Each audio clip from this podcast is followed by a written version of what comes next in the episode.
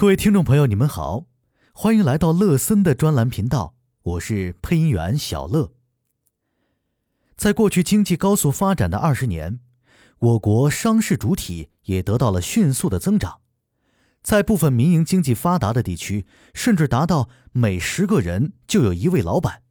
然而，我国的法律和金融体系并没有充分保护和支持企业的发展。一方面，由于法律意识不足，在企业经营当中无意识地将企业资产和个人家庭资产混同共同使用；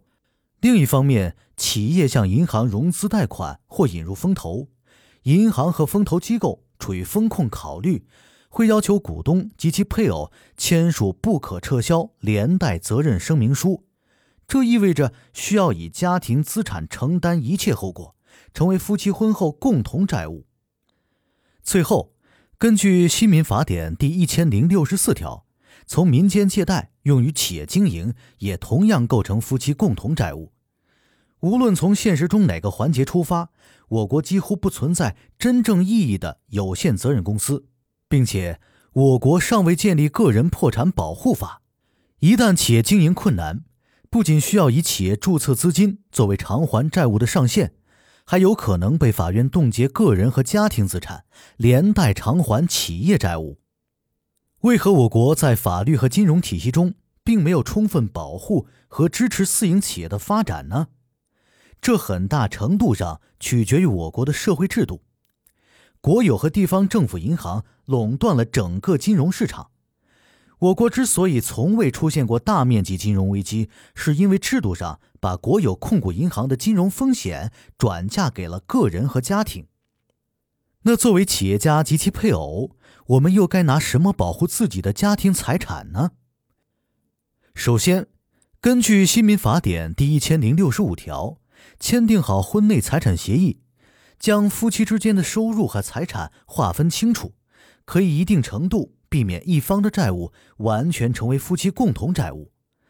但由于我国法务实操上广泛存在家庭连带责任，所以这样的协议也形同虚设，同时有伤夫妻双方的感情，难以被接受。那么，我们还有哪些法律手段保全自己的资产呢？谈到这个问题，大部分人会第一时间想到境外资产，以规避国内风险。没错。但在做境外资产配置的时候，我们要关注亚太经合组织 CRS 税务共同申报协议，否则可能会功亏一篑。本期我们不详细展开，日后再谈。先谈成本最低的工具——人寿保险。如今，人寿保险早已不再局限于人身保障，在国外，它已经成为一门成熟的法律工具。由于人寿保险是一份特殊的人身合同，以至于每个国家和地区都建立了一部独立的保险法，并对其进行多次司法解释和案例判决。从这些案例当中，我们可以从中找到规律。由于我国内地属于大陆法系，司法判决的依据不是根据既有的案例判决，而是引用相关的法律条文和最高人民法院的司法解释。根据我国相关法律条文和司法解释，目前多数省份对医疗险、重疾险和终身寿险等带有人身保障功能的保险及其赔偿金，无需偿还投保人的债务。加上《新民法典》第一千零六十三条第二点规定，一方因受到人身损害获得的赔偿或者补偿，属于夫妻一方的个人财产。不过，不同的产品。其保单背后的现金价值可高可低，现金价值越高的产品，越能提高资金周转的灵活性，获得更大的借款数额，在家庭和企业需要应急之时，可以转化为一笔流动资金。然而，在投保过程中，保险合同会涉及投保人、被保险人和受益人，一张保单至少会存在两个甚至多个人。如何规避债务牵连，需要根据家庭债务情况进行设计。最后，乐森补充一个绝大部分人会忽视的法律问题：保险公司赔的钱一定会变成受益金吗？这可就不一定了。我们不能想当然的认为保险公司赔的钱一定会成为受益金。它也可能成为一笔遗产。当投保人和被保险人不是同一个人的时候，